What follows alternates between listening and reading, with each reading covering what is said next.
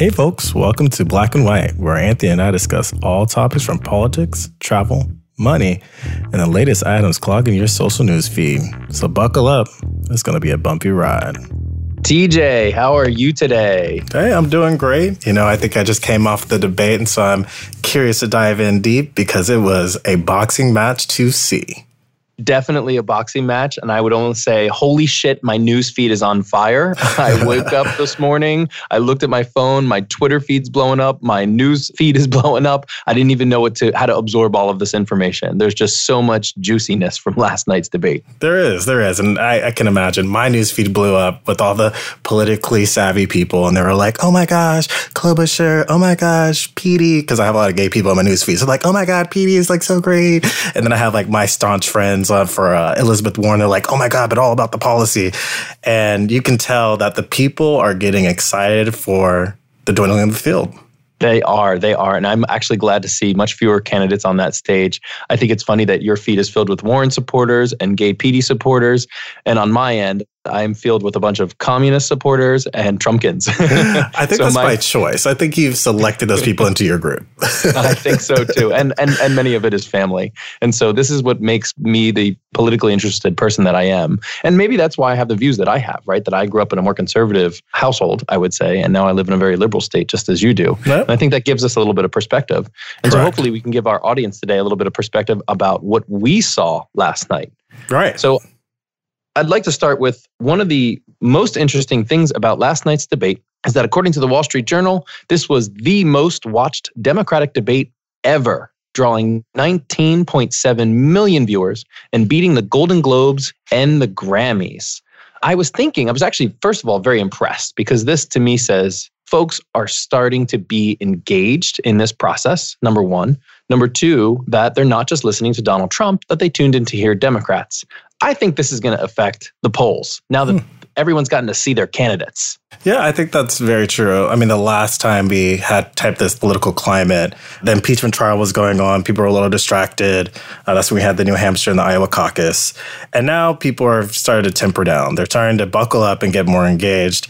I ultimately don't think this is something that is going to be a leading indicator for us, which is like, hey, you know, they have higher viewership, people are being politically engaged.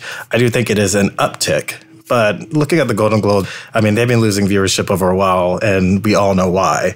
So, I mean, I think it's just something to be aware of. But I am happy to see that more people are getting more and more engaged, even though they missed out on like five or six other candidates. Absolutely. And I think what's important here is that Trump isn't the only person owning the message. Because I think Fox and the Trump administration and the entire Republican Party has done such a good job of owning their messaging. They are consistent, they are precise, and they just hammer and hammer, hammer away. And it's hard to escape that. And now finally, the Democrats, people are talking about what they're saying. But are we happy about what they're talking about? We've got some crazy mudslinging last night. Yes. You've got Mike Bloomberg, who totally shit the bed. You've got Warren, who showed up with a bucket of everyone else's shit and just started throwing it around left and right. Joe Biden, sleepy Joe Biden, he was on stage. Mm-hmm. Of course, Mayor Pete's there, Amy Klobuchar's there. What's your initial takeaway? I mean, I thought the the masterful performance on the stage was Elizabeth Warren. And I think her true skills for being a debate master showed. She actually did her homework. She knew exactly what she was going to say, and she knew when to be aggressive when it counted. And you saw that as she was talking with Michael Bloomberg and talking about his wealth, when you talked about Bernie Sanders when it came to healthcare, and when it came to talking about the specific of plans when it came to Amy Klobuchar and Pete Buttigieg. Er, or Pete Buttigieg. I always mess up that name. But if he's our president, I promise I'll get it right, Pete. Love you, Pete. But like I was saying, okay. I think that it's uh, it's a masterful performance by Elizabeth Warren. But all the candidates came out except for Michael Bloomberg, who was just a deer in the headlights. See, it's so interesting because the feedback that you're giving me about Warren is what I felt I heard from everyone else. Everyone is praising her, that she was on the offense, she was attacking, that she came prepared, did her homework. And I saw something different. And it's interesting. I saw a desperate candidate willing to sling mud. She's seen almost a very dismal performance in the two caucuses that we've had. Her polling numbers have dropped and most of most of the upcoming states. And I just saw someone going, "Oh my God, my campaign's falling apart. I need to do more fundraising." and I'm just going to go out there and start throwing punching. Hmm. I'm not saying that it's a bad thing, but I'm not sure that that makes her the winner of the night, just the more aggressive person. But I really just saw mudslinging. Didn't it seem desperate to you? It seemed desperate to me. That was my impression. I didn't really get the notion of desperate. I think she took a page out of Trump's book where he completely annihilated the Republicans. And it was built on this idea that I can be aggressive. I'm going to go at you. It's highly entertaining. And if your friends are caught flat footed, you're going to make them look like a fool. And that's exactly what she was doing. Granted, some of them did have really great comebacks, but the way that she delivered and landed her messages upon the attack was the real expertise that I'm describing here. Yes, and her first one was right straight at Mike Bloomberg, right? They brought fresh meat onto the stage and all of them just pounced, right? She came out swinging about his comment about fat, broad, and horse faced lesbians. And no, I'm not talking about Donald Trump. Mm-hmm. I'm talking about Mike Bloomberg. She was ready and she wanted to make this a let's destroy the new guy on stage. And I think, yes, clearly, based on all the media, she gets that attention. It's interesting to me, though, I felt Pete, Mayor Pete, was the most prepared person on the stage. Now, yes, I get it. Elizabeth Warren accused him of using his consultants to prepare him for the debates and having his PowerPoint slides. And using Microsoft Word. using Microsoft Word. But to me, his message was clear. I liked his message, and, uh, and I'm going to read it for our listeners. He said, in response to Bernie Sanders and Michael Bloomberg, the following We've got to wake up as a party.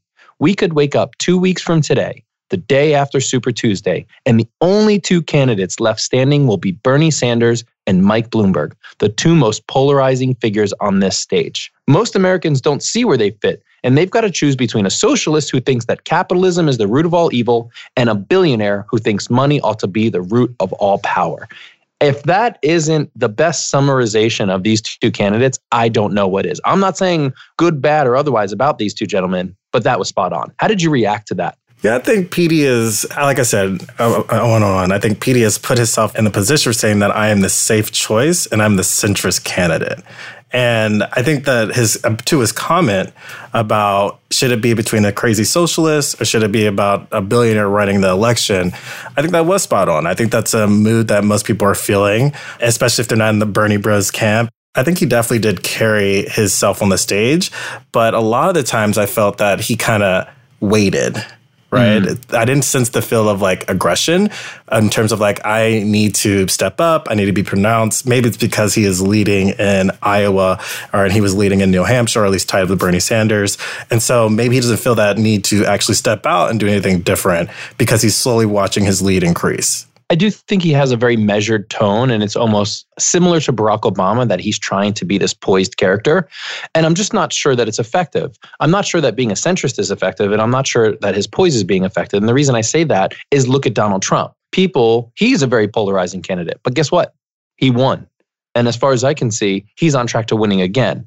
And so, this path to let's pick a centrist candidate that can beat Donald Trump, I actually don't know if that's what Americans want. Hmm. You look at all of the candidates on the stage, and I'm not sure that any of them are not polarizing in some way, shape, or form. I think they're all a good option to go against Donald Trump. So I disagree that you can't put a polarizing candidate up there. That's why I like Bernie Sanders. Mm-hmm. That's why I like gay Mayor Pete. That's why I like Michael Bloomberg. I'm okay with their polarization. Yeah, I think that's pr- totally fine. I think we're in, in today's day and age, polarizing is going to get people to the vote. So another person I want to talk about is Joe Biden because I felt that he has kind of got this strategy where he is not going to respond or try not to attack anybody. He's going to remain silent.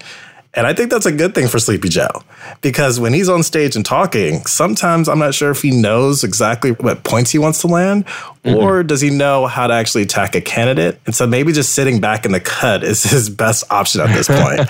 so Joe Biden is a super savvy, articulate, and motivating candidate said no one ever. and I agree with you wholeheartedly. The, the more he talks, the lower his poll numbers go down. And I'm afraid now that that exact same thing is going to happen to Mike Bloomberg, that the more times he shows up for the debate, the more people are not going to like him. I'll tell you what, though, I did like. When I woke up this morning, he already had an entire invading army of social media content from I'm the only one who's ever started a business and it's a brilliant ad. And he just took clips of all of the other candidates in silence and crickets and playing in the background. I mean, I took pause when he said that because at the end of the day, you know, the government is in a relationship with the business, right? And together we foster prosperity for all. And so that comment was spot on. And so I think what we're really going to find out is how effective and how powerful is social media because he is doubling down like nobody's business.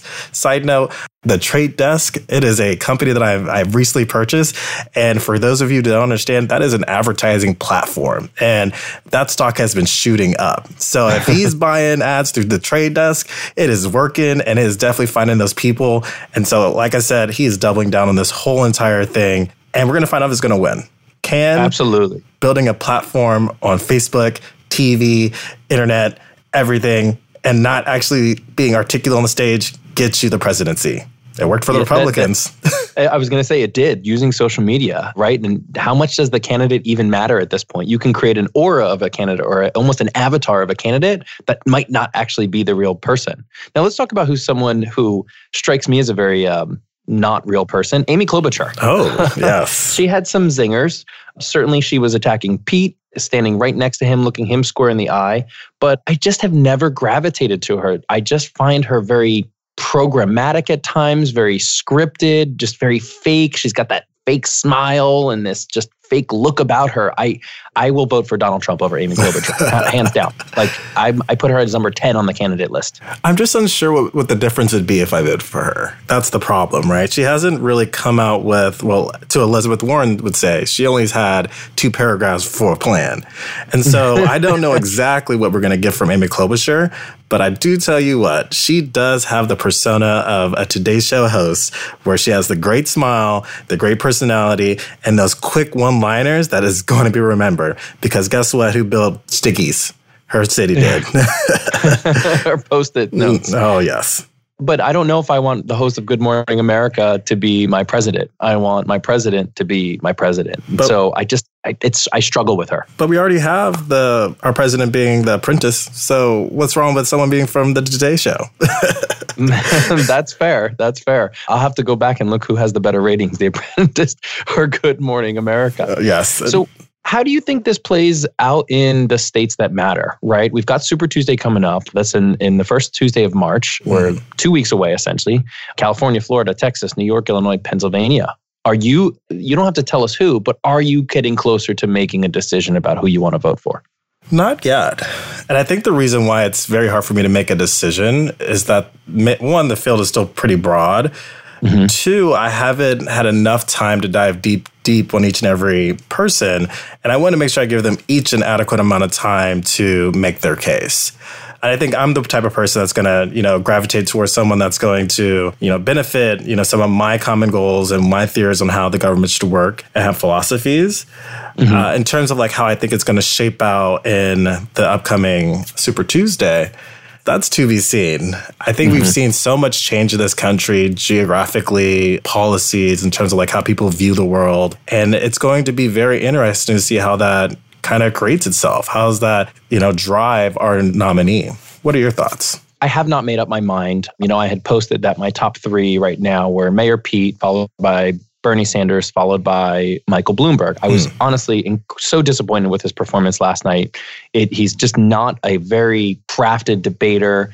He really hasn't, although he won to be mayor of New York City, he won in essentially statistical landslide elections, right? He dumped a lot of money into those as well.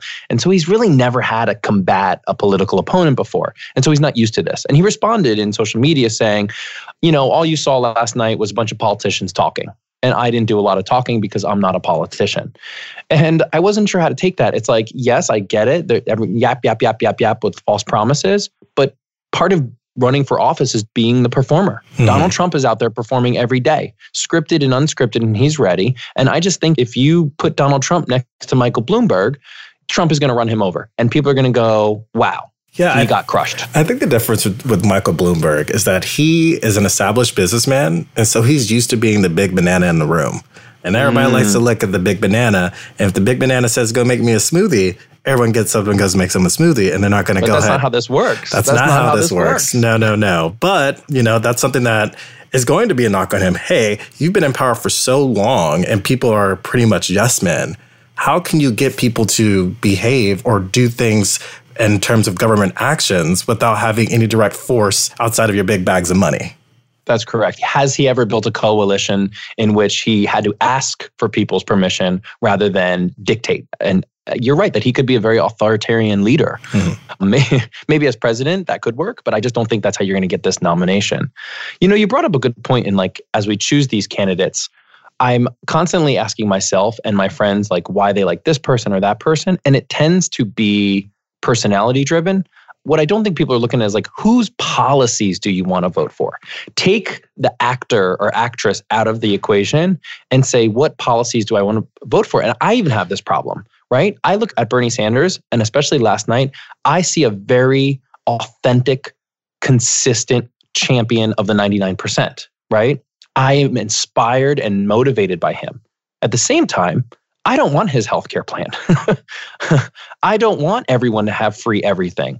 I don't know how he's going to handle national defense and national security matters, right? And so I'm even torn then do I pick somebody whose policy makes sense, i.e., Mike Bloomberg, i.e., Pete Buttigieg, or do I pick the inspiring leader? I don't know if I'm the only one struggling with this, but I think a lot of people are. See, I think I'm on the opposite side. I I like a lot of the plans by Bernie Sanders. I like a lot of plans by uh, Elizabeth Warren. I think that, you know, healthcare for all is a right, and I think there's ways to get there. I'm not saying that his is the only way. And I think that Petey made some great points by isolating people or removing people from their previous plan is probably mm-hmm. not the way to get it done. No. But Americans don't like that. At the end of the day, I find Americans very conservative. But right. continue. But I do believe that Americans like the idea of a moonshot goal, right? What mm-hmm. can we aspire to do? And can the candidate or the person that's going to be the president, can he convince or persuade enough of the people in Congress to build a plan for him? I'm not sure Bernie Sanders is that guy. You know, unfortunately, mm-hmm. the way that he likes to interact is like, look, it's my way or the highway. At least that's how it comes across. And Elizabeth, binary. exactly. And Elizabeth Warren did nail home that point, which is you definitely like to keep your plans to yourself. If there's any criticism of those plans, it's the millionaires and billionaires are not paying a attention in Texas. And the billionaires and the frackers and the miners and the healthcare and the pharmaceutical companies are Correct. taking all your money. They've got all the profits and you broke as fuck. Correct. I mean, but to that point, I mean, look, they've made all this money and yet we're still we still don't have healthcare. We have a poor infrastructure system. I think the messaging is right. I think the way that the Democrats either portray the story because holistically they're they all have the same goal which is to unseat Donald Trump. So the way that they all create their attack plans to really position themselves as a differentiator is going to be really crucial. You did make a really good point though, which is he wants to get rid of fracking. And that's mm-hmm. like one of my big things where it's like I really want to beat Trump, but I know that's a big sticking issue for Pennsylvania. They even called it out on the stage. They said, hey, yeah.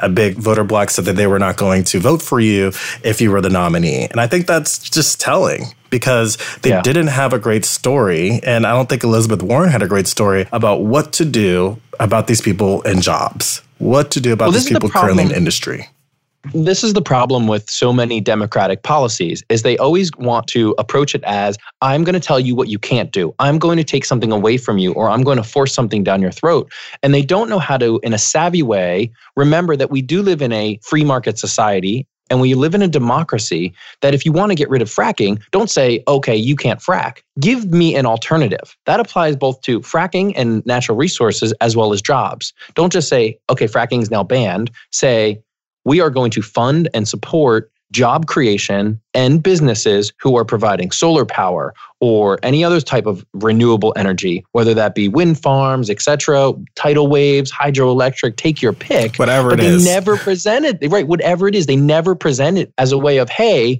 if we want to launch you know tesla's roof powered solar cells across this country, how many jobs that would create. If we want to harvest energy into batteries from all these renewable resources and then have an entire manufacturing industry around that and distributing batteries to every home in America, that that creates jobs and reduces demand for all of these other, you know, natural resources. Correct. I mean, look what natural gas has done to the coal industry. Coal industry just didn't disappear. It was fracking that got rid of coal.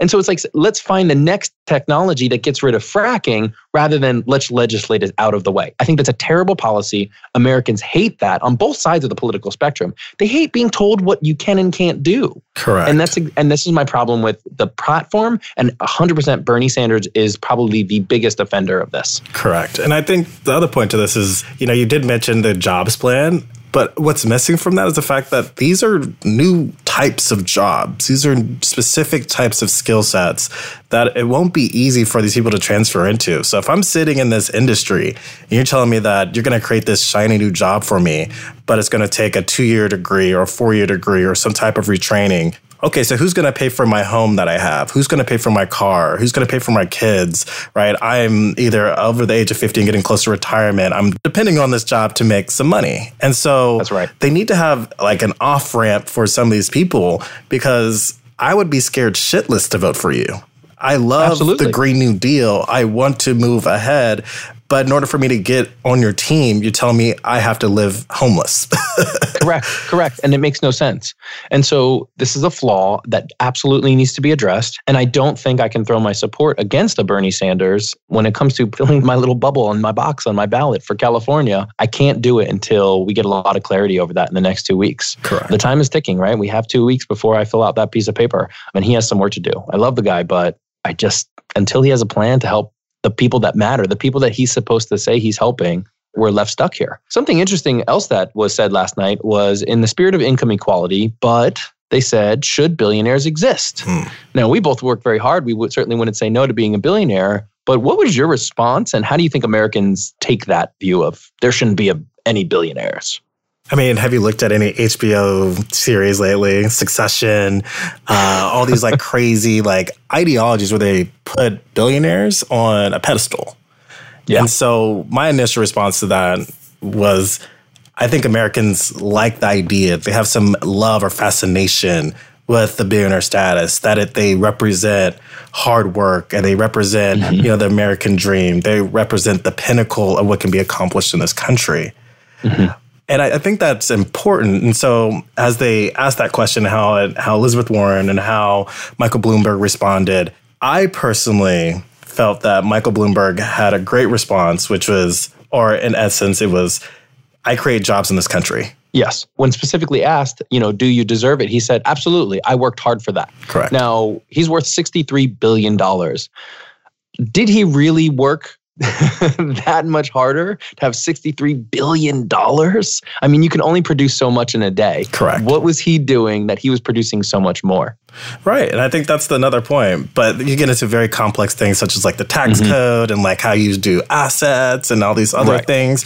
And for majority of Americans who don't even have a 401k and have less than $200 in savings, that goes way over their head. Over their head. And Correct. so for most people, they think that he works extremely hard and that he's going to a job and they're literally writing him a check for a billion dollars.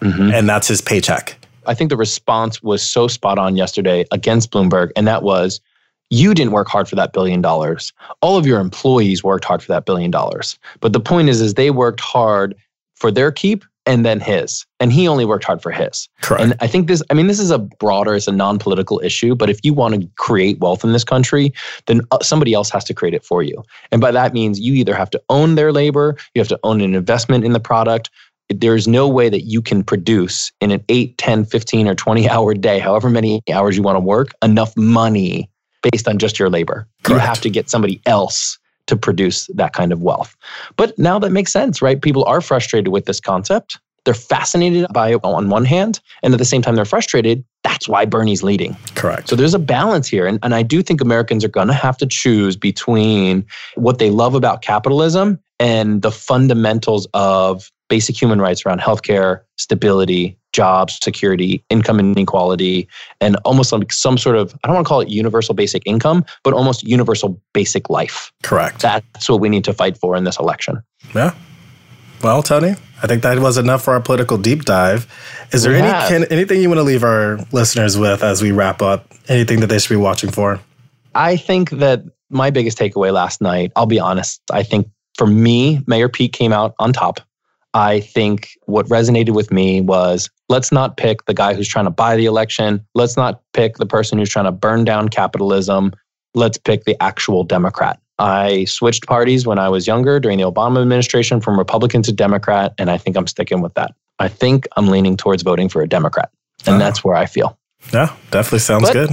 For the rest of our voters, it's up to them to decide. We have a lot to discuss over the next two weeks. We have Super Tuesday coming up. We have the Nevada primary this Saturday, and we have so much more going on in our news feeds around coronavirus, around Roger Stone, around Donald Trump. And hopefully, we're going to bring all of that to you over the next few weeks in our podcasts. We always thank you for listening to today's episode of Black and White. We always want to hear from you. Shoot us a message at blackandwhitepodcasters at gmail.com, Instagram at black and white podcasters, or Twitter at black white. Want more black and white? Find us on Apple Podcasts, Spotify, Stitcher, or wherever you get your podcasts. Like always, keep it easy.